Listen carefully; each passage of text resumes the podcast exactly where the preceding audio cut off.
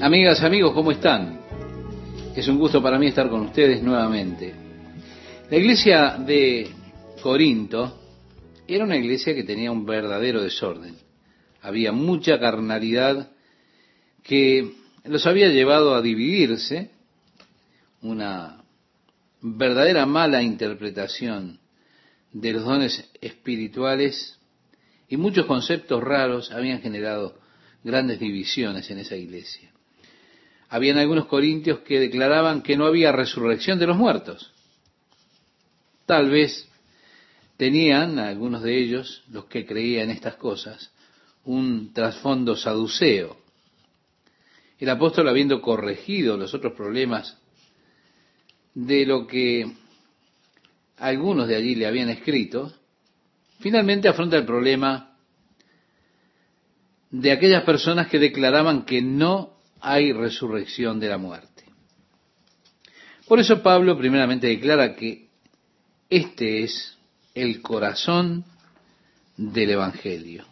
Y comienza diciendo así, Además os declaro, hermanos, el Evangelio que os he predicado, el cual también recibisteis, en el cual también perseveráis, por el cual asimismo si retenéis la palabra que os he predicado sois salvos, si no creísteis en vano.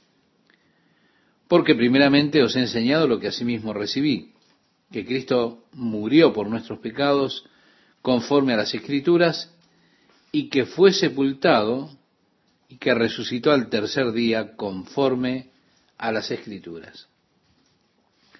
La primera prueba que da el apóstol de la resurrección es ese evangelio que fue predicado y las vidas cambiadas que fueron forjadas por medio de ese evangelio. Él dice, por el cual asimismo si retenéis la palabra que os he predicado, sois salvos si no creísteis en vano. En unos momentos el apóstol va a decir que si no hay resurrección de los, de los muertos, la fe de ellos es vana. Es que realmente no hay nada en qué creer, nada que esperar si no hay resurrección de los muertos. El Evangelio que Pablo predicó, eh, él predicó el Evangelio que declara que Cristo murió por nuestros pecados de acuerdo a las escrituras, y las escrituras a las que él se refiere eran aquellas del Antiguo Testamento. ¿Por qué? Porque el Nuevo Testamento todavía no estaba escrito. Así que podemos preguntarnos, ¿dónde el Antiguo Testamento habla de la muerte de Jesucristo? Mi amiga, mi amigo, en muchos lugares. Por ejemplo, el Salmo 22 es una descripción exacta de la muerte y crucifixión de Jesús. Isaías en el capítulo 52, comenzando con el versículo 12, y todo el capítulo 53, nos dice que Él fue muerto y resucitó de acuerdo a las escrituras al tercer día. Ahora, esto presenta un problema un poco más difícil. ¿Dónde en las escrituras se habla acerca de Jesús resucitando al tercer día? Si nosotros vamos al libro de Génesis, en el capítulo 22, Dios habla con Abraham y le dice que tomara a su hijo, su único, Isaac, le dice Dios a quien amas y vete a tierra de Moria y ofrécelo allí en holocausto sobre uno de los montes que yo te diré. Ahora, cuando Dios le dijo a Abraham, toma ahora tu hijo, tu único, tenemos un equivalente a esto en Juan, el Evangelio de Juan, capítulo 3, verso 16, donde declara, porque de tal manera amó Dios al mundo que envió a su hijo, ¿eh? ha dado a su hijo único para que todo aquel que en él cree no se pierda. Recuerde usted que Abraham reunió a sus siervos, y a Isaac comenzaron su viaje desde la región de Hebrón hacia Jerusalén. Viajaron durante tres días. Cuando él vio el monte que le mostró el Señor a Abraham, el monte Moría, que está en Jerusalén, durante ese viaje de tres días, Isaac, por supuesto, es un interesante tipo o figura de Cristo en el Antiguo Testamento. Durante ese viaje de tres días, en la mente de Abraham, Isaac estaba muerto. Leemos en el libro de Hebreos capítulo 11 que por fe Abraham ofreció a Isaac creyendo o sabiendo que Dios lo levantaría de la muerte. Porque Dios le había dicho, por medio de Isaac vendrá tu descendencia. Isaac a esas alturas no tenía ningún hijo todavía. Por eso Abraham tenía tal confianza en la promesa de Dios, esa promesa de que a través de Isaac vendría su descendencia, que él estaba dispuesto a hacer la voluntad de Dios y si era necesario sacrificar a Isaac, sabía Abraham que Dios habría de levantarlo de la muerte. Así que fue la fe de Abraham en la resurrección lo que hizo que él estuviera dispuesto a obedecer ese mandamiento de Dios. Bueno, cuando dejaron a los siervos, subieron juntos al monte, el padre y el hijo, al monte Moria. Isaac le dijo, papá, nos está faltando algo, tenemos el fuego y la leña para el sacrificio, pero no tenemos ningún sacrificio. ¿Dónde está el sacrificio? Abraham le dijo, hijo, el Señor se proveerá para el sacrificio. Ahora, qué frase interesante. Él no dijo el Señor proveerá, sino el Señor se proveerá para el holocausto. Y así subieron juntos. Abraham construyó el altar, colocó a Isaac sobre él, y cuando levantó el cuchillo para sacrificarlo, el Señor le dijo, detente, Abraham. Ahora sé que no me rehusarás nada. Allí hay un carnero atrapado entre las ramas, ve y ofrécelo como un sacrificio. Ahora lo interesante es que Abraham dejó a los siervos y le dijo a ellos, ustedes esperen aquí, que yo y el muchacho iremos, haremos el sacrificio y volveremos. Les dijo, sí, vendremos de regreso, yo y el muchacho iremos a sacrificar y regresaremos. Eso es la fe en la promesa de Dios. Él sabía que de alguna forma, de alguna manera, como fuese necesario, Dios aún levantaría de la muerte a Isaac. Y de esa forma su fe en la resurrección es una fe que nos muestra la resurrección de Cristo en figura. Después de tres días, en su mente, él llevaba muerto a Isaac porque iba a sacrificarlo. Él tenía que sacrificarlo de acuerdo al mandato del Señor. Abraham luego ofrece el carnero como sacrificio y declaró, Jehová proveerá. Así llamó aquel lugar. Luego, él profetizó, en el monte de Jehová será provisto. Interesante que no sea fue provisto, me proveyó, sino será provisto, habla del futuro. Dos mil años después, en el monte Moriah, el mismo monte donde Abraham ofreció a Isaac, Dios provee un sacrificio, el sacrificio de su único hijo, el Hijo de Dios, que fue crucificado en ese monte, el monte Moriah, aquel lugar donde Abraham ofreció a Isaac como sacrificio. Abraham solo estaba como presentando en figura lo que Dios haría realidad en el futuro. Y profetizó de ese día en el futuro cuando Dios había de proveerse el sacrificio. En el monte del Señor será provisto, dijo Abraham, y así fue. Así que de acuerdo a las escrituras, el Evangelio que yo predico, decía Pablo, Cristo murió y fue sepultado. Y él se levantó nuevamente al tercer día después de su resurrección. Y agregó, y que apareció a Cefas y después a los doce, después apareció a más de quinientos hermanos a la vez, de los cuales muchos viven aún y otros ya duermen. Después apareció a Jacobo, después a todos los apóstoles, y al último de todos, como a un abortivo, me apareció a mí, porque yo soy el más pequeño de los apóstoles, que no soy digno de ser llamado apóstol porque perseguí a la iglesia de Dios. pero por la gracia de Dios soy lo que soy y su gracia no ha sido en vano para conmigo. Antes he trabajado más que todos ellos, pero no yo, sino la gracia de Dios conmigo. ¿No podemos todos ver esto? Es una pregunta que subyace allí. Como si dijera ahí, yo no soy digno de lo que Dios ha hecho por mí. Yo no soy digno de hacer aquello para lo cual Dios me llamó. Pero por la gracia de Dios, yo soy lo que soy. Por eso pregunto, ¿no podemos todos nosotros ver esto en nosotros mismos? Que no somos dignos y que solo la gracia de Dios puede hacer que nosotros hagamos aquello que Dios ha provisto para nosotros. Y así las apariciones de Jesús ocurrieron luego de su muerte y resurrección, mostrando que Él estaba vivo. Las escrituras dicen, por medio de muchas pruebas infalibles, siendo visto por Pedro, luego por los discípulos, luego por 500 de una sola vez, más de 500, luego por todos los apóstoles, luego por Santiago, probablemente su hermano, a pesar del hecho de que él es mencionado de manera separada. Santiago era el hermano de Jesús y estaba también el hermano de Juan. Santiago, su hermano, Judas, Simón, ellos antes no creían en él.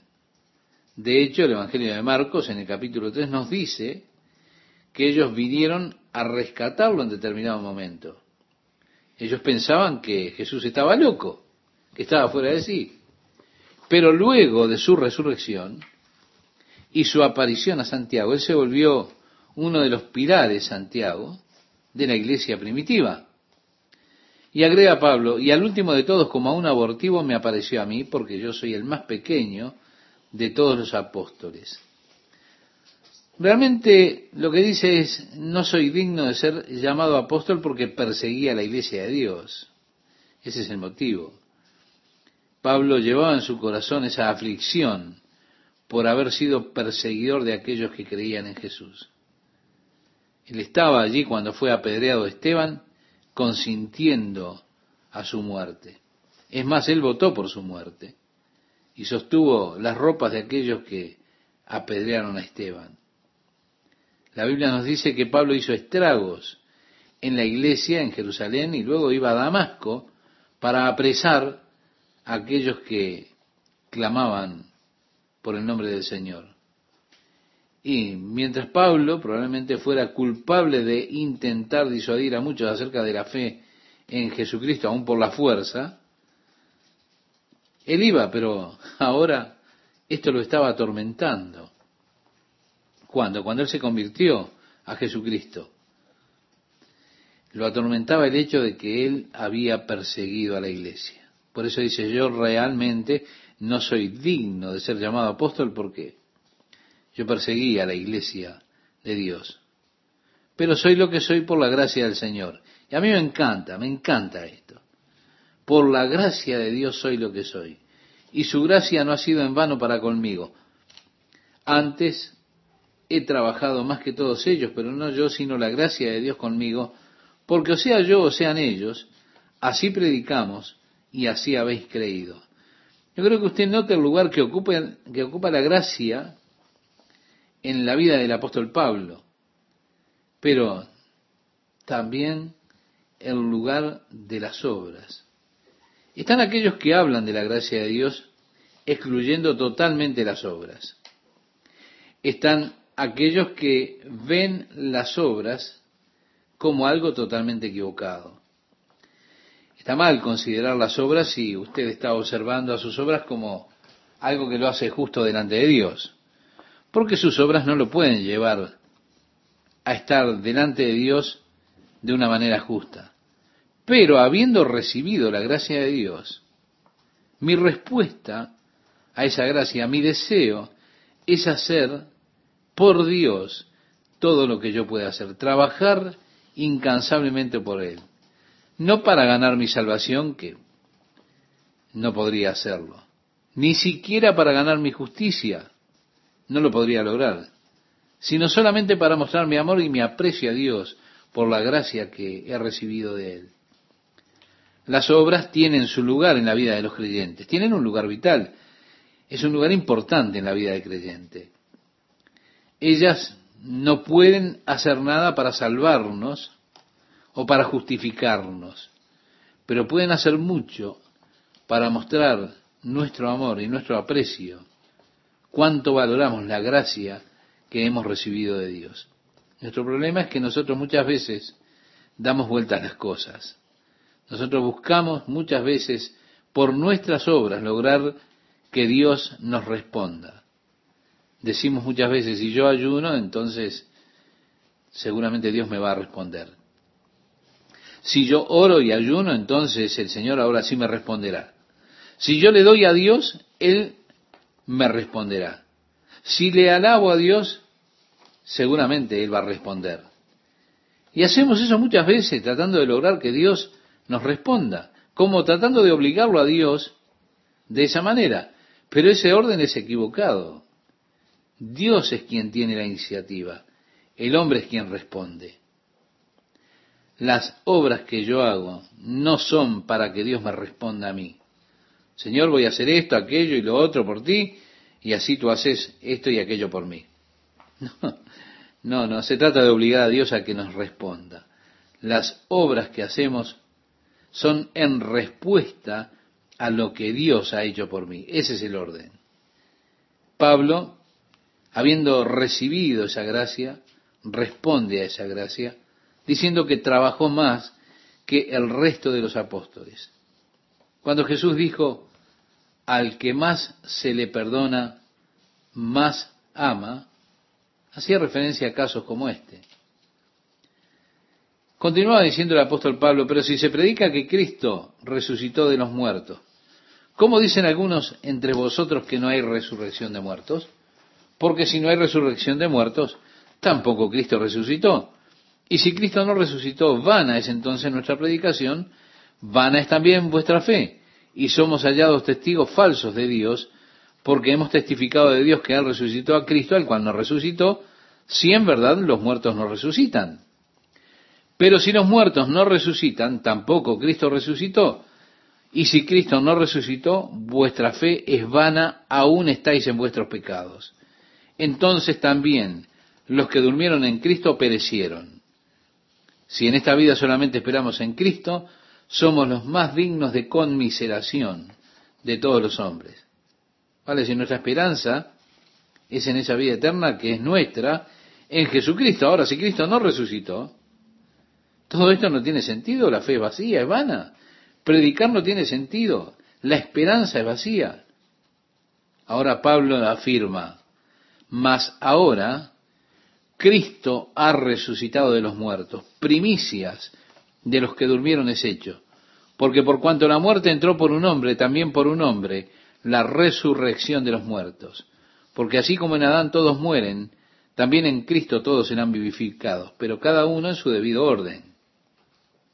Cristo, las primicias, luego los que son de Cristo en su venida, luego el fin, cuando entregue el reino al Dios y Padre, cuando haya suprimido todo dominio, toda autoridad y potencia, porque preciso es que Él reine hasta que haya puesto a todos sus enemigos debajo de sus pies.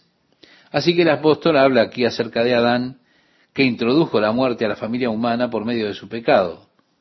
En el capítulo 5 de la carta a los romanos que hemos considerado, dice, porque por un hombre entró el pecado al mundo y la muerte por el pecado, así que la muerte pasó a todos los hombres por cuanto todos pecaron. Adán trajo la muerte a la humanidad, pero Jesús trajo la vida. Y así como un hombre trajo la muerte, así por un hombre muchos son hechos justos y tienen vida eterna y esa esperanza de vida es a través de Jesucristo. ¿Qué tal amigos? ¿Cómo están? ¿Bien? Bueno, espero que así sea. Me alegra que así sea y espero que Dios les esté bendiciendo. Cristo es el primer fruto de aquellos que participan de la resurrección de la muerte.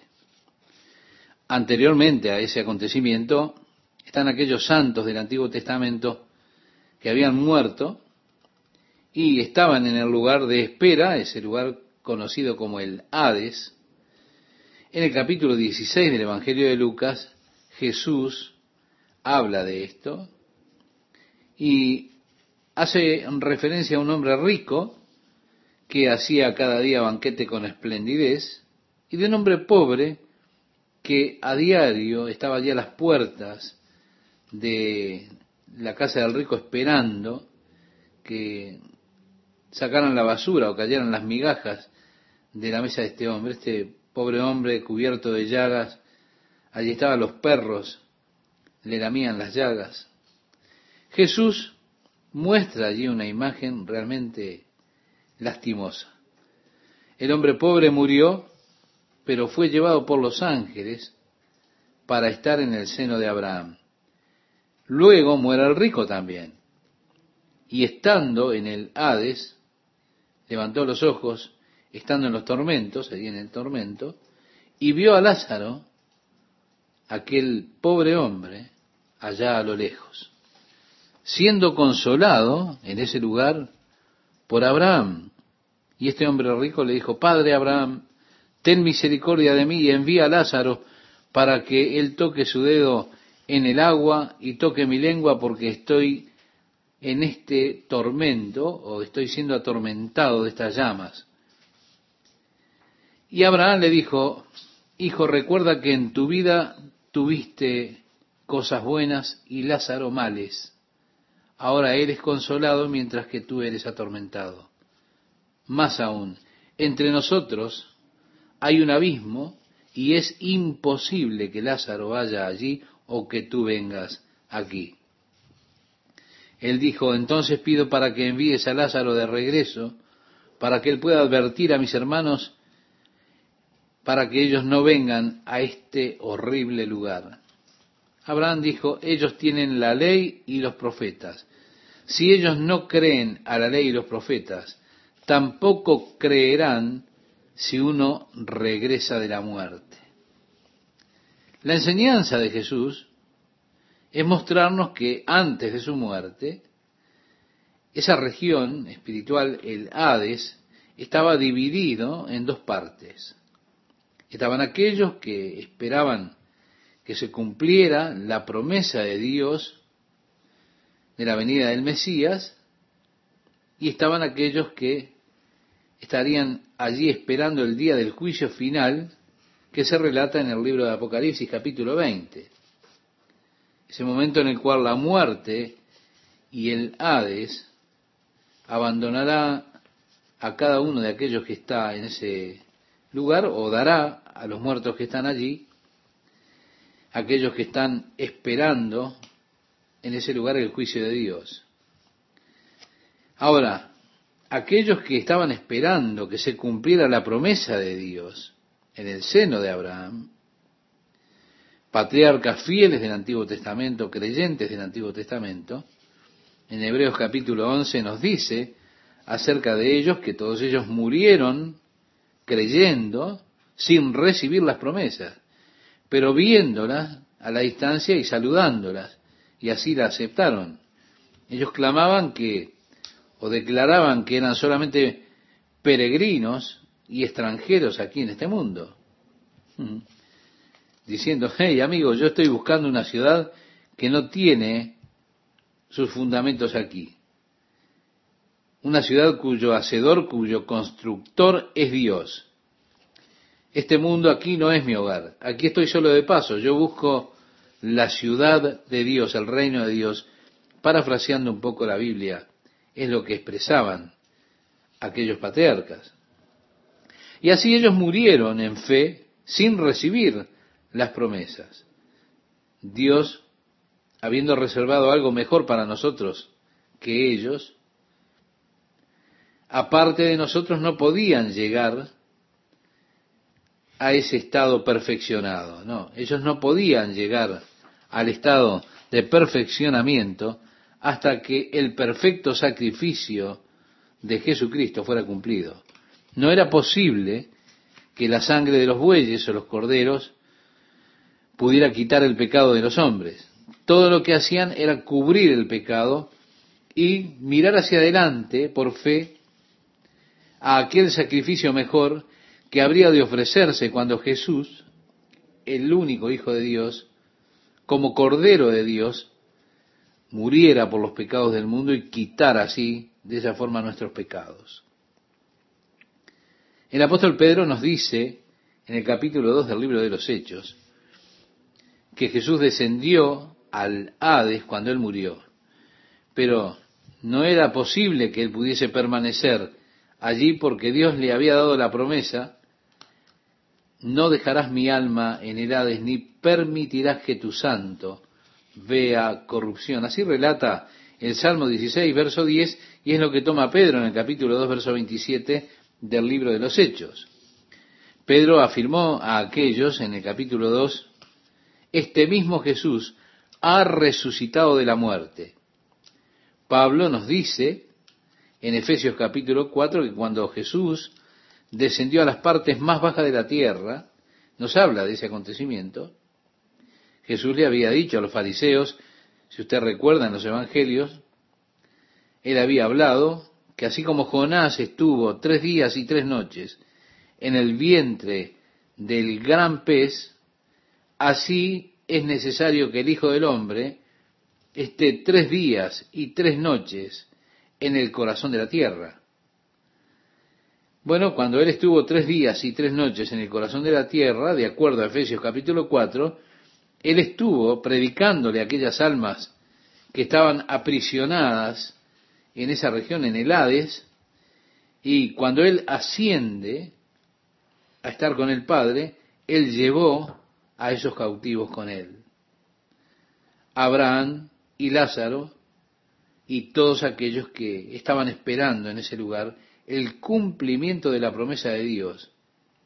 Él, Jesucristo, libró a los cautivos de su cautividad. Si usted va al libro de Isaías capítulo 61, a la profecía que tiene que ver con el Mesías, allí dice, el Espíritu del Señor está sobre mí porque Él me ha ungido para predicar el Evangelio a los pobres, para abrir las puertas de la prisión a quienes están atados. Él estaba hablando acerca de las puertas de prisión de la muerte. Cristo es el primer fruto de quienes se levantaron de la muerte. En el Evangelio de Mateo, en el capítulo 27, se nos dice, y los sepulcros de muchos de los santos fueron abiertos y fueron vistos caminando en las calles de Jerusalén luego de su resurrección. Él libró a los cautivos de su cautividad. Él abrió las puertas de la prisión a aquellos que estaban atados. Así que Cristo, los santos del Antiguo Testamento, son el primer fruto de aquellos que se levantan triunfantes de la muerte. Esta compañía estará completa cuando llegue el día del Señor y Jesús está listo para venir en busca de sus santos y luego para regresar a la tierra establecer el reino de Dios. Ahora mismo, la primera resurrección es un proceso durante cierto tiempo. Comenzó con Jesucristo. Él es el primer fruto. Y continúa cuando cada hijo de Dios, viviendo y creyendo en Jesucristo, cuando ellos duerman en Cristo, la primera resurrección continúa. Se completará cuando todos los santos mártires del periodo de la tribulación hayan completado el número y entren al reino celestial. Allí estará completada la primera resurrección. La segunda resurrección de los impíos muertos no tendrá lugar sino hasta el final del reinado milenial en Jesucristo o de Jesucristo. El gran trono blanco de juicio de Dios estará allí ubicado. Y como nos relata Apocalipsis, el libro de Apocalipsis capítulo 20, en esa ocasión cuando Juan vio el trono de Dios, los libros fueron abiertos, la muerte y el infierno dieron los muertos que habían en ellos, y todos ellos estarán delante de Dios para ser juzgados de acuerdo a las cosas que están escritas en los libros. y allí tendrá lugar la segunda resurrección. Por eso el apóstol Pablo da la orden aquí, cada hombre en su propio orden. Cristo, las primicias o el primer fruto, luego los que son de Cristo en su venida, es decir, el cumplimiento total será el momento en que Jesús regrese. Y luego el final, cuando Él entregue el reino al Padre, cuando Él derribe a toda autoridad y poder. Bueno, ahora esto no ha de suceder hasta que Él esté reinando en la tierra por mil años. Cuando Jesús comience su reinado de mil años sobre esta tierra, Satanás estará encadenado, preso, en ese lugar que es conocido como el abuso, con doble S, y hacia el final del reinado de mil años de Cristo sobre esta tierra, cuando pasen esos mil años, Satanás será desatado, será liberado, y saldrá para engañar a las naciones y las reunirá para hacer guerra contra Jesús, y en ese momento Miguel, el arcángel, se pondrá en pie, Satanás será derrotado y puesto en la gehenna, es la muerte segunda, el infierno, el juicio de Dios hará que los impíos sean lanzados a ese lugar y toda la creación estará en obediencia a la autoridad de Jesucristo. Será el momento en que Él habrá vencido a todo rebelde contra Dios. Vea usted, en el principio Dios creó los cielos y la tierra, solo había un gobierno en el universo, el gobierno de Dios, gobierno de vida, gobierno de luz. Todos los seres creados en ese universo estaban sujetos al gobierno de Dios. Pero un día, una criatura, la más brillante que hizo Dios, en el orden angelical, la más hermosa de Dios, con un nombre, Lucero de la Mañana, Lucifer es lo que significa, era perfecto en belleza, en sabiduría, perfecto en todos sus caminos, pero hasta que la iniquidad fue fundada en él. Él dijo en su corazón, yo voy a exaltar mi trono sobre las estrellas de Dios, seré como el Altísimo. Satanás, Lucifer, se rebeló contra la autoridad de Dios y formó en el universo un segundo reinado, un reinado opuesto al reinado de Dios, el primer reinado, en rebelión contra ese primer reino. El reino de Satanás, un reino de muerte y oscuridad. Un día, estimado oyente, Jesucristo pondrá punto final a esa rebelión del diablo de Satanás. Cuando cada enemigo de Dios sea llevado a juicio, y Jesús entonces presentará este reino perfecto al Padre. Así que vendrá el fin cuando Él entregue el reino de Dios al Padre, cuando Él derrote todo gobernador, toda autoridad, todos los poderes que se han rebelado contra la autoridad de Dios. Así que en el principio Dios, un gobernante, en el final Dios. Dios y el único gobierno de Dios que nuevamente estará presente en todo el universo. Toda criatura del universo una vez más en obediencia y armonía con el único gobierno, el gobierno de Dios. Años sin fin. Entonces Dios a través de ese tiempo sin fin que vendrá, de esa eternidad, le revelará a usted lo que son las sobreabundantes riquezas de su amor y su gracia a través de Jesucristo nuestro Señor. Un hermoso futuro proveyendo que los muertos se levanten triunfantes de la muerte. Ahora, si los muertos no se levantan, entonces usted puede decir que usted es un miserable. Todo lo que nosotros tenemos en este mundo un día será putrefacto. Ahora, porque Él debe reinar hasta que haya puesto a todos los enemigos debajo de sus pies, y como dice aquí, el postrer enemigo que será destruido es la muerte, la muerte y el infierno serán echados a la gehenna, Él ha de destruir todos sus enemigos, y ha de destruir la muerte y el infierno. Como dice aquí, porque todas las cosas las sujetó debajo de sus pies. Y cuando dice que todas las cosas han sido sujetadas a él, claramente está exceptuado o se exceptúa aquel que sujetó a él todas las cosas. Esta es la obra del Padre.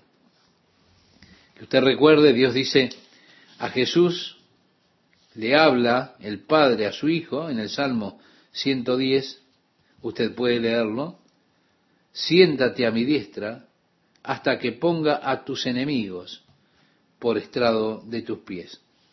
También dice otro pasaje de la carta que el apóstol Pablo le escribe a los filipenses, en el capítulo 2, versos 9 al 11, por lo cual Dios también lo exaltó a lo sumo y le dio un nombre que es sobre todo nombre, para que en el nombre de Jesús se doble toda rodilla de los que están en los cielos y en la tierra y debajo de la tierra, y toda lengua confiese que Jesucristo es el Señor para gloria de Dios Padre. Sí, Dios pondrá todas las cosas en sujeción a su Hijo Jesús. Pero por supuesto, nosotros compartiremos el reino y reinaremos con Cristo sobre todas las cosas, excepto sobre Dios, que ha colocado las cosas debajo de la autoridad de Jesús. Dios es la excepción aquí, y la excepción consiste en que Él es el que colocó todas las cosas debajo de la autoridad de Jesús. Él mismo no está debajo de la autoridad de Jesús.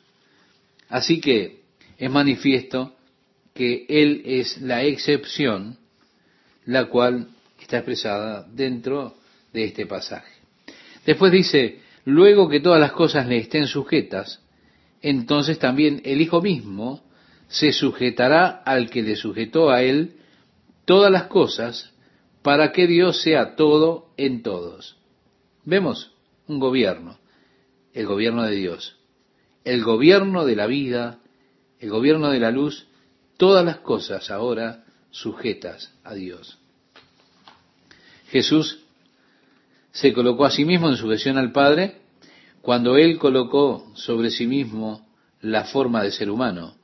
La Biblia nos dice que Él era con Dios, pero que Él no estimó el ser igual a Dios como cosa que aferrarse, sino que se despojó a sí mismo, tomando forma de siervo y hecho semejante a los hombres, se humilló a sí mismo, haciéndose obediente hasta la muerte y muerte de cruz, y por esto es que Dios lo exaltó a él y le dio este nombre que es sobre todo nombre.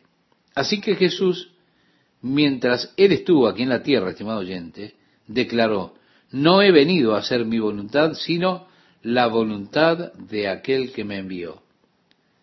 Y él decía, siempre hago las cosas que le agradan al Padre. En el jardín de Getsemaní, él oraba al Padre y le decía, si es posible, pasa de mí esta copa, pero no se haga mi voluntad sino la tuya. Vemos, él siempre se sometió a sí mismo al Padre, haciéndose un poco menor que los ángeles, para que él pudiera sufrir la muerte por todos los hombres. Y Dios lo ha exaltado ahora en gran manera, sobre todo nombre. Él dijo, Padre, glorifícame con la gloria que yo tenía contigo antes de que el mundo existiera. Y el Padre responde, yo te he glorificado y lo haré otra vez. Ahora, Él está sentado a la diestra del Padre en la gloria, esperando hasta que ese día en que sus enemigos estén debajo de sus pies llegue, hasta que el Padre ponga todas las cosas en sujeción a Él. Pero finalmente, cuando ocurra esa rebelión final y Satanás sea derribado de su reinado al final, entonces Jesús llevará esa victoria al Padre y le presentará este mundo perfeccionado a través de la gracia, el amor y el sacrificio que Jesús hizo por nosotros, haciendo posible que nosotros seamos parte del reino eterno de Dios. En ese momento, de acuerdo a la enseñanza que el apóstol Pablo da aquí, él mismo, una vez más, se sujetará al Padre para que Dios pueda hacer todo en todos. El verso 29 dice de otro modo, ¿qué harán los que se bautizan por los muertos si en ninguna manera los muertos resucitan? ¿Por qué, pues, se bautizan por los muertos. Mire, este es el único lugar en las escrituras donde se menciona el bautismo por los muertos. Es mencionado en un argumento contra el argumento de que no hay resurrección de la muerte. Ahora, las personas en Corinto, como dije, eran un verdadero desastre. Tenían toda clase de creencias mezcladas, doctrinas, y esta epístola es conocida como una epístola correctiva, en la cual él estaba corrigiendo todos estos problemas que existían en Corinto.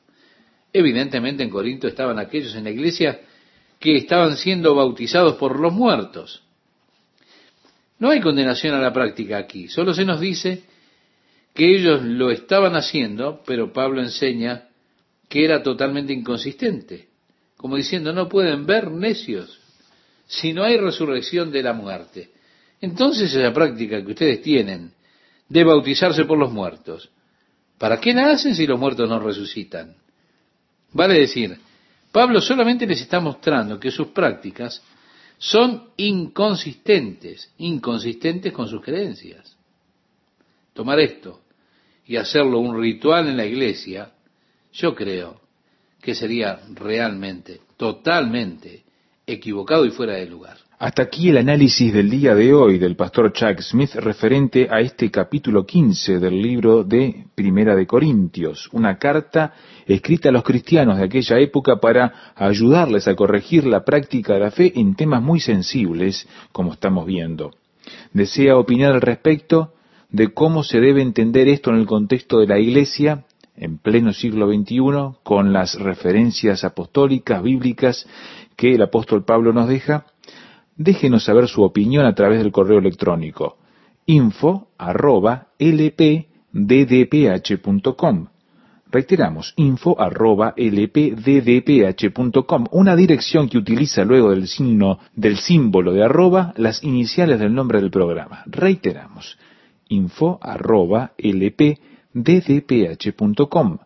La otra manera de comunicarse con nosotros es a través del sitio de internet www la palabra de Dios para hoy.com, todo junto y en minúscula, la palabra de Dios para hoy.com, un sitio interactivo para que usted en forma gratuita, sin costo de su parte, pueda escuchar y descargar el audio, también leer y descargar el texto de este estudio, los otros de Primera de Corintios y los libros anteriores que ya hemos recorrido con el pastor Chuck Smith.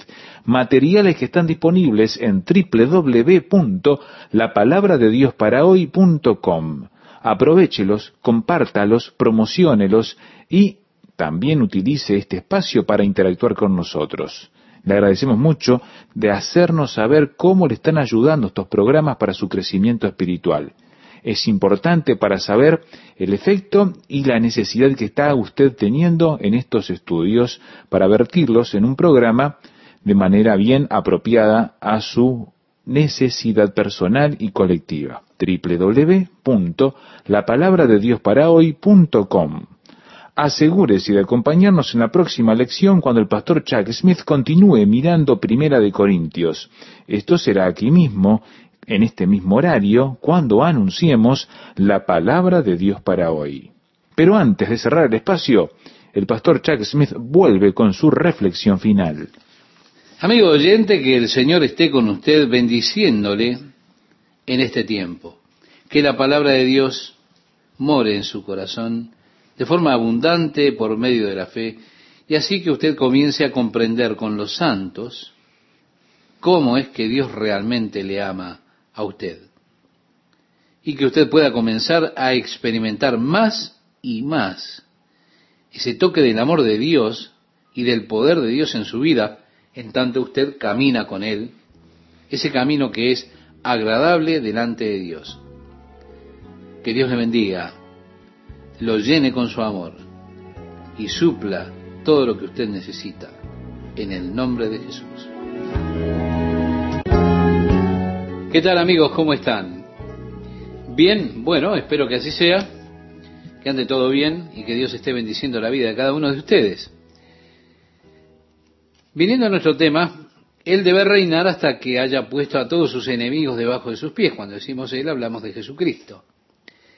Y en este versículo 26 nos dice, y el postrer enemigo que será destruido es la muerte. La muerte y el infierno serán lanzados a la gehenna. Dios los destruirá allí. Continúa diciendo, porque todas las cosas las sujetó debajo de sus pies, y cuando dice que todas las cosas han sido sujetadas a él, claramente se exceptúa aquel que sujetó a él todas las cosas. Pero luego que todas las cosas les estén sujetas, entonces también el Hijo mismo se sujetará al que le sujetó a él todas las cosas, para que Dios sea todo en todos. Si al comienzo teníamos un gobierno, el gobierno de Dios, el gobierno de la vida y la luz, todas las cosas estarán sujetas nuevamente a Él. Jesucristo mismo se puso en sujeción al Padre cuando Él tomó la forma de ser humano. Así que mientras Él estuvo aquí sobre la tierra, declaró, porque no he venido para hacer mi voluntad, sino la voluntad de aquel que me envió. Además agregó, yo siempre hago aquellas cosas que al Padre le agradan. El versículo 29 nos dice, de otro modo, ¿qué harán los que se bautizan por los muertos si en ninguna manera los muertos resucitan? ¿Por qué pues se bautizan por los muertos? Y en otras palabras, podríamos decir, Pablo empieza a expresar lo que resulta totalmente lógico. Como si dijera, ¿y por qué ponemos nuestra vida en peligro a diario si es que no hay resurrección? ¿Soy un tonto si he pasado por toda esta persecución y por todo lo que he pasado? ¿Por qué haría eso si no hay resurrección? De esa forma entonces ahora comienza a decir en el verso 30, ¿y por qué nosotros peligramos a toda hora? Os aseguro, hermanos, por la gloria que de vosotros tengo en nuestro Señor Jesucristo, que cada día muero. Si como hombre batallé en Éfeso contra fieras, ¿qué me aprovecha si los muertos no resucitan? Y ahora, estimado oyente, como si siguiéramos la filosofía epicúrea, ese concepto humanista, dice Pablo, comamos y bebamos porque mañana moriremos. No erréis. Las malas conversaciones corrompen las buenas costumbres. Velad debidamente y no pequéis, porque algunos no conocen a Dios, para vergüenza vuestra lo digo. Si algunos de ustedes no tienen este conocimiento, y estoy hablando para su vergüenza. Luego expresa, pero dirá alguno, ¿cómo resucitarán los muertos? ¿Con qué cuerpo vendrán? La Biblia enseña que cuando Jesús venga en busca de su iglesia, aquellos que han dormido en Cristo, regresarán con Él en su venida. Así que cuando el Señor regrese por su iglesia, aquellos, nuestros amados que ya se han ido, vendrán con el Señor para encontrarse con nosotros. El Señor los traerá con Él en su venida. Ahora, ¿qué cuerpo tendrán ellos cuando Él regrese? Cuando el Señor regrese por nosotros y nuestros amados que ya han partido, ¿qué clase de cuerpo tendrán ellos? ¿Les reconoceremos? El apóstol Pablo dice, y él dice esto porque ellos lo estaban tomando en un tono de burla. ¿Se da cuenta? Diciendo, no, ¿cómo resucitarán los muertos? ¿Qué clase de cuerpo van a tener cuando vengan? Pablo dice, necios. ¿No saben que aquellos que ustedes plantan no tiene vida sin antes morir? Quiero decir, ¿quieren burlarse de la idea de la resurrección de la muerte? ¿Quieren burlarse de esa idea? Él se estaba dirigiendo a aquellas personas que decían que no había resurrección de muertos, aquellos que afirmaban que eso no sucedía ni sucedería. Y allí está diciendo, la naturaleza enseña la resurrección de la muerte. Estimado oyente, esto es algo realmente interesante. Lo que tú siembras no se vivifica si no muere antes. Y lo que siembras no es el cuerpo que ha de salir, sino el grano desnudo ya sea de trigo o de otro grano, pero Dios le da el cuerpo como Él quiso, y a cada semilla su propio cuerpo. ¿Dices que no puedes creer en la resurrección de los muertos? Necio. Te lo demuestra la naturaleza. Planta vida. Sí, usted tome una semilla, colóquela en la tierra y verá que esta germina y muere. Usted no está plantando el cuerpo que va a salir. Todo lo que usted planta es solo una semilla. Ahora, Dios le da un cuerpo como le agrada a Él. Yo podría traer delante de usted allí un bulbo viejo, de aspecto feo, y le pregunto, a ver, ¿qué es esa cosa fea y arrugada? Si usted conoce, me dirá, bueno, Jack, eso es un gladiolo. ¿Está seguro? Sí, eso es un gladiolo. Bueno, yo tomo ese bulbo feo y arrugado, lo pongo en la tierra, lo cubro con tierra y ¿qué sucede? Ese bulbo muere, germina, pero cuando muere se parte en dos y de esa grieta sale un pequeño brote, las raíces van hacia abajo y el pequeño brote blanco comienza a crecer. Entonces yo le digo a usted, ¿qué es esa hermosa flor blanca y roja que salió? Y usted me va a decir, Chuck, eso es un gladiolo. ¿Cómo que es un gladiolo? Si tú me dijiste que aquella cosa fea y arrugada era un gladiolo, ahora me estás diciendo que esta hermosa flor es un gladiolo, Tienes que estar bromeando. ¿Se da cuenta? Usted planta la semilla y Dios le da el cuerpo que a él le agrada. Usted no plantó la hermosa flor. Usted no tomó esa hermosa flor y la puso en la tierra y la cubrió. Todo lo que usted plantó fue un bulbo feo y desnudo que murió, pero que ahora salió un nuevo cuerpo dado por Dios. Un cuerpo como le agrada a Dios. Así que reitero, usted no plantó el cuerpo que sería luego. Todo lo que usted plantó era una simple semilla. Pero Dios ahora le ha dado un nuevo cuerpo, como le agrada a Él. Y Pablo dice, así es la resurrección de los muertos. Por eso llegará un día cuando usted vea esa grandiosa criatura con mucho cabello ondulado y alguien le pregunta, ¿quién es ese? Y le van a decir, ese es Chuck. no toda carne es la misma carne, sino que una carne es la de los hombres, otra la de las bestias, otra la de los peces y otra la de las aves. Sí, todos tenemos distintas clases de carne. Y hay cuerpos celestiales y cuerpos terrenales, pero una es la gloria de los celestiales y otra la de los terrenales.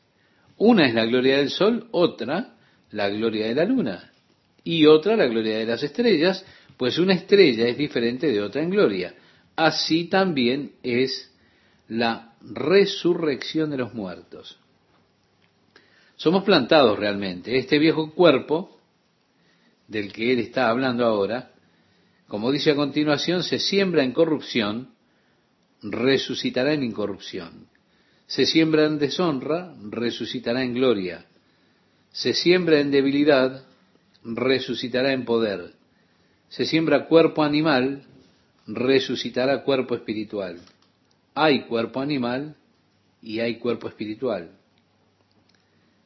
Mi amiga, mi amigo, yo ahora estoy viviendo en un cuerpo natural.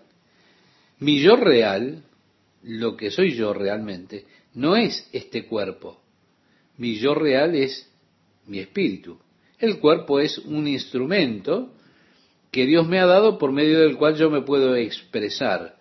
Puedo expresar lo que yo soy, lo que siento, lo que pienso, me puedo relacionar a través de este cuerpo con usted y usted, a su vez, puede relacionarse conmigo. Lo que usted es, lo que usted siente, puede manifestarlo a través de su cuerpo. Y así, a través del medio que son nuestros cuerpos, nos relacionamos unos con otros. Yo llego a conocerlo, a comprenderlo a usted, llego a apreciarlo o a admirarlo, puedo llegar a amarlo, pues esa era la intención de Dios, que lleguemos a una relación significativa por medio de nuestros cuerpos. Pero el cuerpo no soy yo, es sólo el medio por el cual me expreso a mí mismo. Un día llegará Llegará ese momento en el cual este cuerpo corruptible será plantado en tierra. Este cuerpo débil será plantado en la tierra. Sí, este cuerpo deshonroso será un día llevado a la tierra, pero yo resucitaré en gloria sin corrupción y en honor, porque hay un cuerpo natural, terrenal, que será plantado en la tierra, pero también hay un cuerpo espiritual. Y yo tengo un nuevo cuerpo esperando por mí. En un par de semanas estaremos llegando a la segunda carta a los Corintios al capítulo 5, donde Pablo continúa con esta misma lección, diciendo, nosotros sabemos que cuando esta tienda terrenal, el cuerpo en el cual vivimos ahora se disuelva, tenemos un edificio construido por Dios, una casa que no es hecha de manos, sino que es eterna en los cielos, Él estará hablando allí de ese nuevo cuerpo que yo tengo. Dios ha preparado un cuerpo nuevo para mí, hecho por Dios, no hecho por manos, un cuerpo que es eterno en los cielos. Así que nosotros entonces, que estamos en este cuerpo, crecemos deseando ardientemente salirnos de él. No para ser un espíritu sin cuerpo, ¿no? Sino queriendo ir a ese nuevo edificio, a ese nuevo cuerpo. Yo quiero estar revestido con ese cuerpo que es del cielo, porque yo sé que mientras viva en este cuerpo, mientras Jack esté viviendo en este viejo cuerpo, estoy ausente del Señor, pero prefiero estar ausente de este cuerpo y estar presente con el Señor en ese nuevo cuerpo. ¿Se da cuenta? Pablo está hablando acerca de ese nuevo cuerpo que Él va a preparar, que Dios va a preparar para usted. Una nueva y gloriosa mansión. Sí, quiero decirle algo, mi espíritu se va a mudar. Ahora, siempre estoy interesado en las capacidades de ese cuerpo. Yo pretendo encontrar las limitaciones de las capacidades de este cuerpo que tengo ahora, las cosas de esta naturaleza, uno va probando las limitaciones de su cuerpo, pero créame, será interesante descubrir los límites de nuestros nuevos cuerpos, de lo cual estoy seguro será un cuerpo con capacidades sumamente superiores a estas. Ahora, está el cuerpo natural, pero también está el cuerpo espiritual. Así también está escrito, continúa diciendo, fue hecho el primer hombre Adán, alma viviente, el posterior Adán, espíritu vivificante. En el idioma griego es difícil traducir esto. Fue hecho un espíritu vivificante, es decir, un espíritu que toma vida. Luego dice, más lo espiritual no es primero. No, lo primero fue Adán, que fue hecho de la tierra, lo carnal. Lo espiritual no es primero, sino lo animal, luego lo espiritual. El primer hombre es de la tierra, terrenal, el segundo hombre, Jesús, que es el Señor, es del cielo. Así que yo recibí este cuerpo que tengo ahora de Adán, pero uno de estos días yo voy a recibir un cuerpo nuevo de Jesús, un cuerpo modelado a su imagen, a su semejanza. Decía Juan el apóstol en su primera carta, en el capítulo 3, amados, ahora somos hijos de Dios, pero aún no se ha manifestado lo que hemos de ser, pero sabemos que cuando Él se manifieste, seremos semejantes a Él porque le veremos como Él es. El segundo es del Señor el cuerpo espiritual, lo celestial. Luego dice el verso 48, cual el terrenal, tales también los terrenales, y cual el celestial, tales también los celestiales. Y así como hemos traído la imagen del terrenal, traeremos también la imagen del celestial. Dice algo además que la carne y la sangre no pueden heredar el reino de Dios. Así que necesitamos tener un nuevo cuerpo. Un nuevo cuerpo que sea modelado como el cuerpo de Jesucristo, ¿sí? como su cuerpo celestial. Así será mi nuevo cuerpo. Bien, cuando Dios hizo el cuerpo en el cual usted está ahora, Él lo hizo de la tierra. Y Él dijo, polvo eres y al polvo volverás. Hablando del cuerpo del hombre. El cuerpo salió de la tierra, lo hizo de la tierra. Y esos mismos 17 elementos que forman el polvo de la tierra son los mismos 17 elementos que forman su cuerpo. Pero este cuerpo no, no solo fue hecho de la tierra, sino que fue hecho para la tierra, sí, de la tierra y para la tierra, es terrenal. Dios diseñó su cuerpo para que existiera en las condiciones ambientales de este planeta Tierra.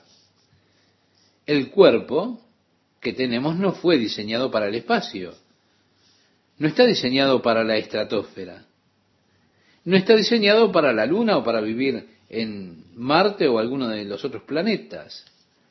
Fue diseñado solo para la Tierra.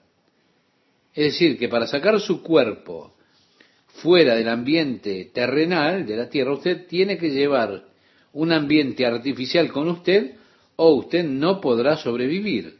Los hombres que fueron a la Luna necesitaron llevar un ambiente artificial con ellos. Usted ha visto estos personajes con trajes presurizados, trajes espaciales, los tanques de nitrógeno y oxígeno en sus espaldas para que para poder tener ese balance en la atmósfera. Ellos deben llevar todo el ambiente artificial para recrear el ambiente de la Tierra de forma de poder sobrevivir en la Luna, porque el cuerpo no fue hecho para habitar en la Luna. Su cuerpo no está hecho para habitar en el cielo. El verso 50 dice, pero esto digo, hermanos, que la carne y la sangre no pueden heredar el reino de Dios. ¿Por qué? Porque su cuerpo fue hecho para la tierra. Pero Dios quiere llevarlo a usted a su gloriosa presencia en los cielos. Para poder hacer esto, en lugar de colocarle un traje espacial y ponerle un par de tanques de nitrógeno y oxígeno, zapatos pesados para poder caminar, en lugar de eso, Él hizo un nuevo cuerpo para usted que está diseñado para las condiciones ambientales del cielo. Por eso es que para los hijos de Dios a la muerte se le llama dormir, porque todo lo que ocurrirá cuando llegue el momento de partir será mudarse del viejo cuerpo, de este envase, hacia la nueva casa que Dios ha preparado para usted. Así de simple. Yo quiero que usted note nuevamente, el cuerpo que sale de la tierra no es el cuerpo que usted plantó. De eso es de lo que hablábamos. Todo lo que usted planta es un simple grano, una semilla, y Dios le da un cuerpo como le agrada a Él. Yo tendré un nuevo cuerpo. No sé si se parecerá en algo a este cuerpo que tengo, y créame que realmente no me importa. Será agradable a Dios, entonces yo sé que me agradará a mí. Créame, espero mejoras. Luego dice, ni la corrupción hereda la incorrupción. Este cuerpo corruptible no puede heredar lo incorruptible.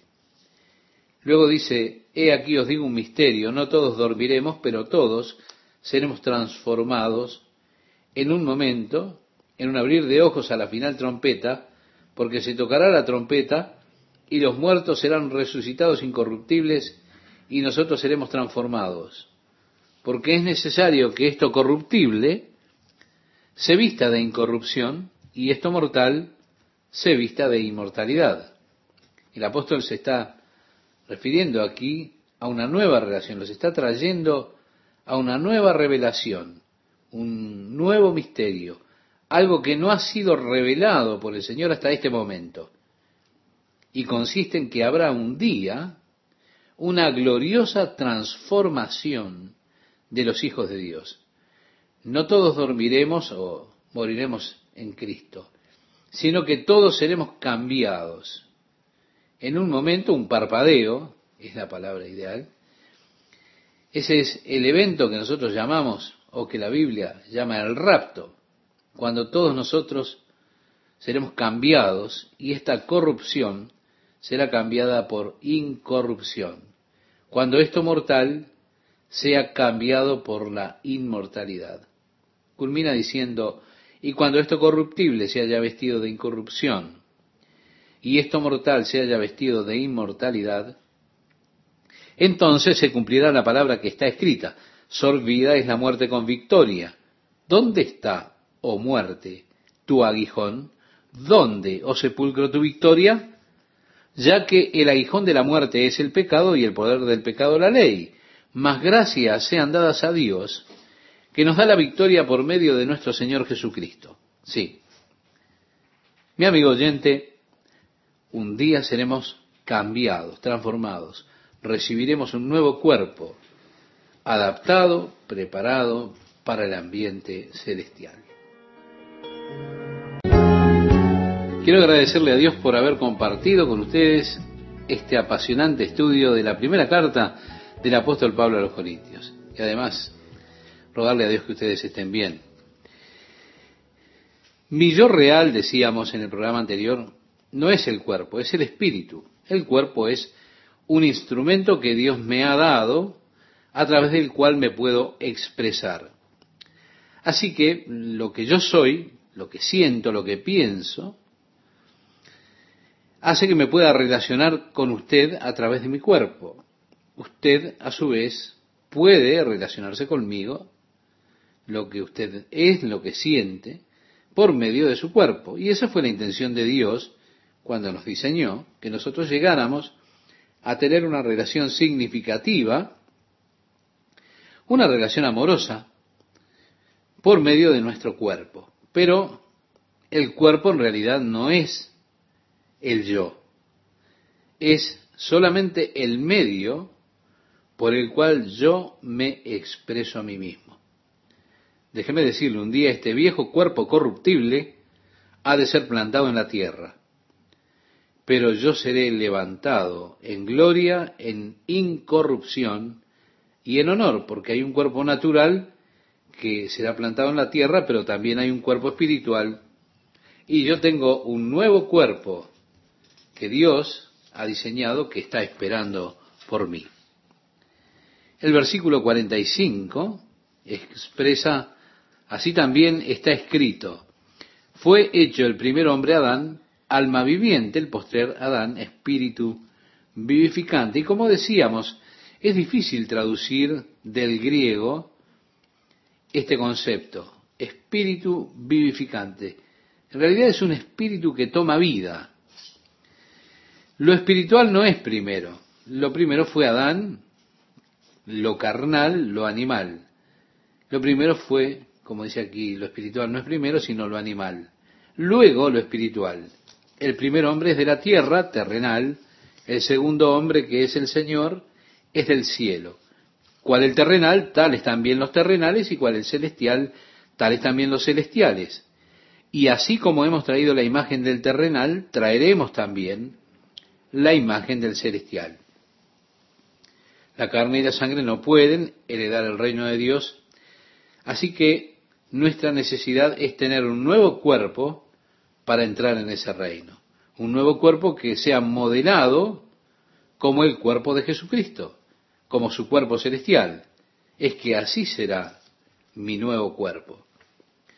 El versículo 51 expresa, he aquí os digo un misterio, no todos dormiremos, pero todos seremos transformados en un momento, en un abrir y cerrar de ojos o en un parpadeo, a la final trompeta, porque se tocará la trompeta, y los muertos serán resucitados incorruptibles, y nosotros seremos transformados, porque es necesario que esto corruptible se vista de incorrupción y esto mortal se vista de inmortalidad.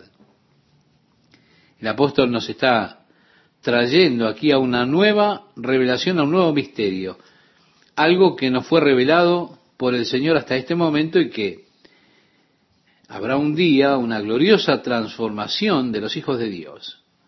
Si no todos dormiremos, no todos moriremos en Cristo, que es lo mismo que decir dormir, sino que todos seremos cambiados, transformados en un parpadeo, ese es el evento conocido como el rapto. Ese momento cuando todos nosotros, los que hemos creído en Jesús como nuestro Salvador, seremos cambiados y esta corrupción será cambiada por incorrupción. Esto mortal será cambiado por la inmortalidad. Luego dice, y cuando esto corruptible se haya vestido de incorrupción, y esto mortal se haya vestido de inmortalidad, entonces se cumplirá la palabra que está escrita, sorbida es la muerte con victoria. ¿Dónde está, oh muerte, tu aguijón? ¿Dónde, oh sepulcro, tu victoria? Ya que el aguijón de la muerte es el pecado y el poder del pecado la ley. Más gracias sean dadas a Dios que nos da la victoria por medio de nuestro Señor Jesucristo. Mi amigo oyente, mi amigo oyente, seremos transformados. Hemos de recibir un nuevo cuerpo adaptado para el ambiente celestial. Y permítame darle una ilustración más. Luego seguiremos avanzando. La oruga tiene un cuerpo interesante, pequeño, diseñado para arrastrarse en la tierra. Esa pequeña oruga se arrastra por los campos. Yo las he observado cómo cruzan las carreteras esos días de mucho calor de verano. Y puedo imaginarme que esa pequeña oruga, con todos esos pies, allí caminando a través de la carretera, habiendo cruzado los campos, probablemente podría estar diciendo, ah, estoy cansada de estos pies tan sucios y calientes. ¿Cómo me gustaría volar? Esa pequeña oruga tal vez intente volar.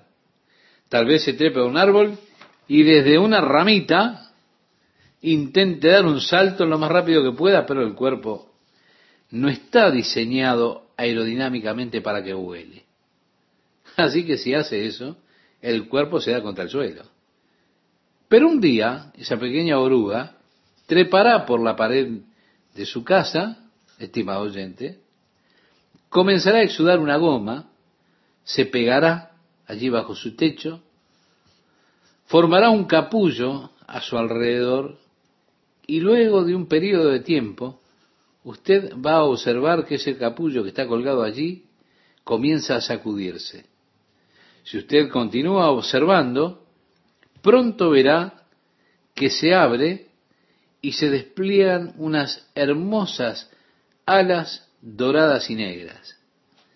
Luego, esa hermosa mariposa comenzará a volar alrededor del jardín y más lejos. ¿Qué sucedió? Una metamorfosis, un cambio de cuerpo, ¿sí? Eso es lo que implica la metamorfosis, un cambio de cuerpo que ahora le permite vivir en un ambiente totalmente nuevo. Ya no más los pies sucios y calientes. Ahora puedo volar. Al observar este mundo en el cual vivimos, ver el desastre, yo a veces digo, Dios, estoy tan cansado de estos pies calientes y sucios, desearía poder volar. ¿Se da cuenta? Decía el apóstol, aquí os digo un misterio, no todos dormiremos, pero todos seremos transformados en un momento, en un abrir y cerrar de ojos, en un parpadeo, ¿verdad? A la final trompeta, porque es necesario, dice más adelante, que esto corruptible se vista de incorrupción y esto mortal se vista de inmortalidad, y así voy a poder remontar a los cielos para estar siempre con mi Señor. Por eso, hermanos míos amados, decía el apóstol Pablo, así que hermanos míos amados, estad firmes y constantes, creciendo en la obra del Señor siempre, sabiendo que vuestro trabajo en el Señor no es en vano. Algo glorioso acerca de lo que usted hace para el Señor. Y eso es que todo lo que hace no es en vano. Quizá usted dirá, sí, pero yo predico, les hablo, pero ellos no creen, no reciben la palabra. Está bien. Sepa que Dios no paga comisiones. Dios solamente paga salarios. Él le paga a usted por la labor que usted cumpla, no por los resultados de esa labor. y solo paga por el hecho de que usted trabajó para Él. De esa manera, trate de abundar en la obra del Señor, porque nunca es vano. Pablo les escribe, él quiere ir a Jerusalén, quiere llevar dinero, llevar dinero con él de las iglesias gentiles como un gesto de amor. ¿Por qué? Porque los santos en Jerusalén estaban pasando por momentos, por tiempos difíciles. Había una necesidad real en aquella iglesia de Jerusalén. Ellos tenían cierta reserva con los gentiles, no querían tener mucho trato con ellos, porque ellos eran judíos, y Pablo espera que esto eche abajo la actitud que ellos tenían. ¿Cuándo? Cuando llegara el momento de arribar allí a Jerusalén con una generosa ofrenda de parte de las iglesias gentiles, mostrándole a los judíos que pudieran decir, ellos son hermanos. Sí, sí. Pudiendo decirles el apóstol Pablo, mire, ellos les aman. Todos somos parte del mismo cuerpo de Cristo, que es la iglesia. Y así comienza el capítulo 16 diciendo en cuanto a la ofrenda para los santos que están en Jerusalén, haced vosotros también de la manera que ordené en las iglesias de Galacia, cada primer día de la semana. Esto indicaría que ellos se reunían los domingos. Cada primer día de la semana cada uno de vosotros ponga aparte algo, según haya prosperado, guardándolo, para que cuando yo llegue no se recojan entonces ofrendas. Pablo no quería que las ofrendas se recogieran en presencia de él mientras él estaba allí. Quería que eso se hiciera antes de que él llegara. Y agrega, y cuando haya llegado, a quienes hubierais designado por carta, a estos enviaré para que lleven vuestro donativo a Jerusalén y si fuere propio que yo también vaya, irán conmigo. Iré a vosotros cuando haya pasado por Macedonia, pues por Macedonia tengo que pasar. Y podrá ser que me quede con vosotros o aún pase el invierno, para que vosotros me encaminéis a donde haya de ir. Porque no quiero veros ahora de paso, pues espero estar con vosotros algún tiempo, si el Señor lo permite. Los planes del apóstol aquí eran tomarse las cosas con calma, hacer lo que el Señor permitiera hacer. Eso es lo que yo espero hacer. Mis planes son pasar por Macedonia, por Grecia y llegar a Corinto. Así que quiero que ya tengan pronta esa ofrenda y tal vez pase el invierno con ustedes, si el Señor lo permite. Mire, siempre es bueno cuando usted camina con el Señor en paz, lo que sea que tenga en mente hacer, yo pienso que nosotros muchas veces cometemos el error al entrar en ciertas rutinas en las que no, no, no, no nos ponemos a disposición de Dios para que Él cambie nuestros planes. No estamos disponibles para eso. ¿Se da cuenta? Una manera de, de no perturbarse es siempre esperar que sea perturbado nuestro camino. Vale decir, si yo siempre estoy esperando que Dios cambie mis planes en cualquier momento, entonces no estaré perturbado cuando lo haga. Santiago decía en su carta, aquellos que dicen mañana haremos esto y aquello, Santiago dice que se debiera decir, si el Señor quiere, mañana haremos esto y aquello, porque usted no sabe lo que espera mañana. Así que es mejor decir, si Dios quiere. Y así Pablo aquí dice si el Señor lo permite. Y esto es lo que yo estoy planeando hacer o aquello otro si el Señor lo permite. Él deja las puertas abiertas para que Dios le guíe, permitiendo lo que ha de hacer o cambiando sus planes. Esto es lo que yo pretendo, esto es lo que espero, esto es lo que estoy planificando, pero todo eso si el Señor lo permite. Luego dice, pero estaré en Éfeso hasta Pentecostés. Sería por el mes de junio, esperando luego ir a Macedonia y pasar el invierno allí en Corinto antes de ir a Jerusalén. Él está deseando, por supuesto, regresar a Jerusalén para la fiesta de la Pascua.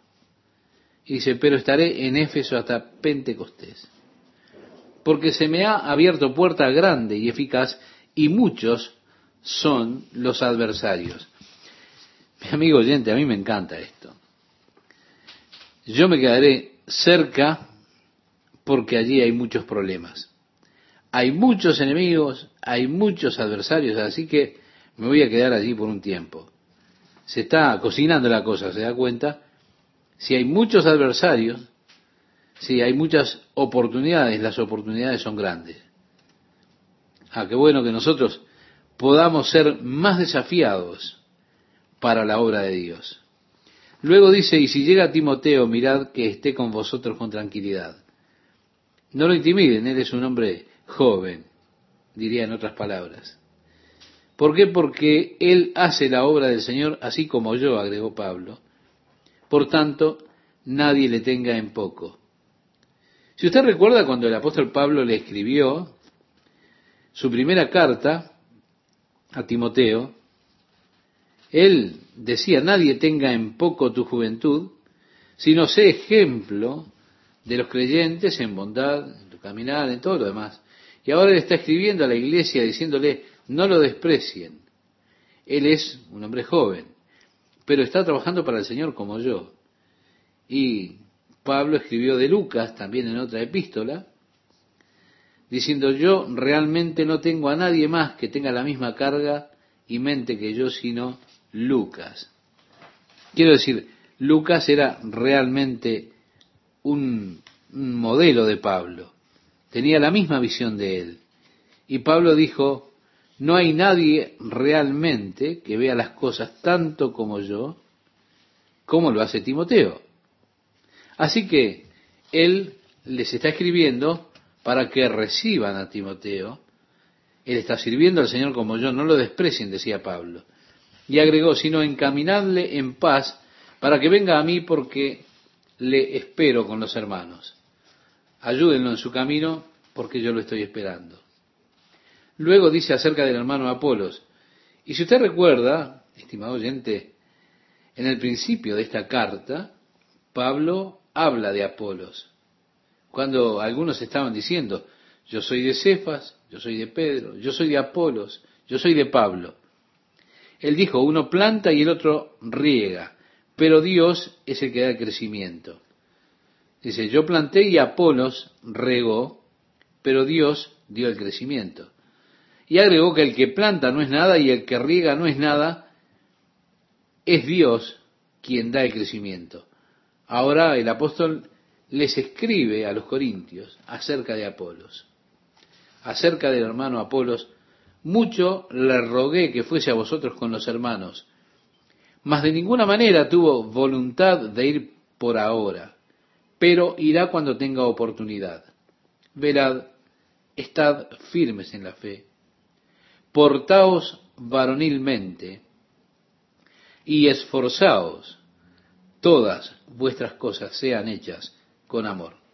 Y así Pablo cierra esta epístola como muchas de sus epístolas. Si usted recuerda en Romanos capítulo 13, él entra esas pequeñas exhortaciones, como aquí, pequeñas exhortaciones. Velad, estás firmes en la fe, ¿sí? portaos varonilmente, esforzaos, hagan todo con amor. Y luego dice, hermanos, ya sabéis que la familia de Estefanas es las primicias de Acaya y que ellos se han dedicado al servicio de los santos.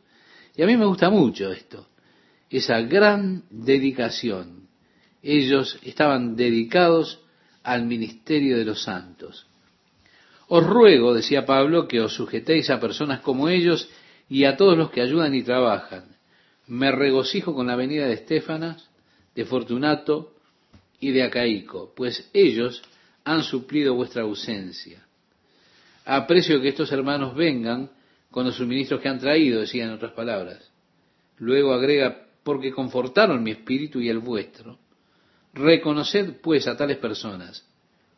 Las iglesias de Asia, recuerde Pablo estaba en Éfeso, os saludan Aquila y Priscila con la iglesia que está en su casa, os saludan mucho en el Señor.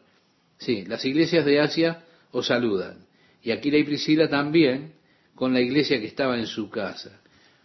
Pablo había conocido este matrimonio, Aquila y Priscila, en Corinto. Ellos se convirtieron con Pablo en esa ciudad, según parece, los conoció allí. Luego ellos fueron a Éfeso y trabajaron con Pablo en aquel lugar. Las iglesias no tienen por qué reunirse en edificios. Se puede reunir la iglesia debajo de los árboles. Se puede reunir por las casas. Y así se puede reunir en el nombre del Señor en esos lugares y allí usted tiene una iglesia. El Señor está allí. Reunirse para adorarlo a Él, de eso se trata.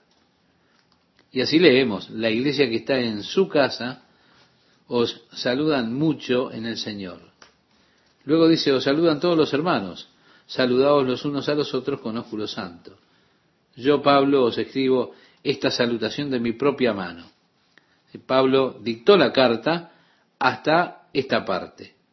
Pero ahora él toma la pluma de su mano, o en su mano, la pluma que tiene allí su secretario, a quien le dictó la carta, y con los ojos entrecerrados, dice, yo voy a escribir esto de mi propia mano. Por eso las letras tan grandes, porque él no podía ver bien. Y él reconoce, sí, este es Pablo. Y es bueno que miremos esto. Pablo dando su saludo de su propia mano. El que no amara al Señor Jesucristo sea anatema. El Señor viene. Que sea anatema significa que sea maldito, porque anatema es maldito. Cualquier hombre que no ame al Señor Jesucristo es que realmente está maldecido. Maranata significa el Señor viene. Y esa es la actitud mental que nosotros deberíamos tener en todo momento la actitud mental con la cual vivir en una sociedad materialista.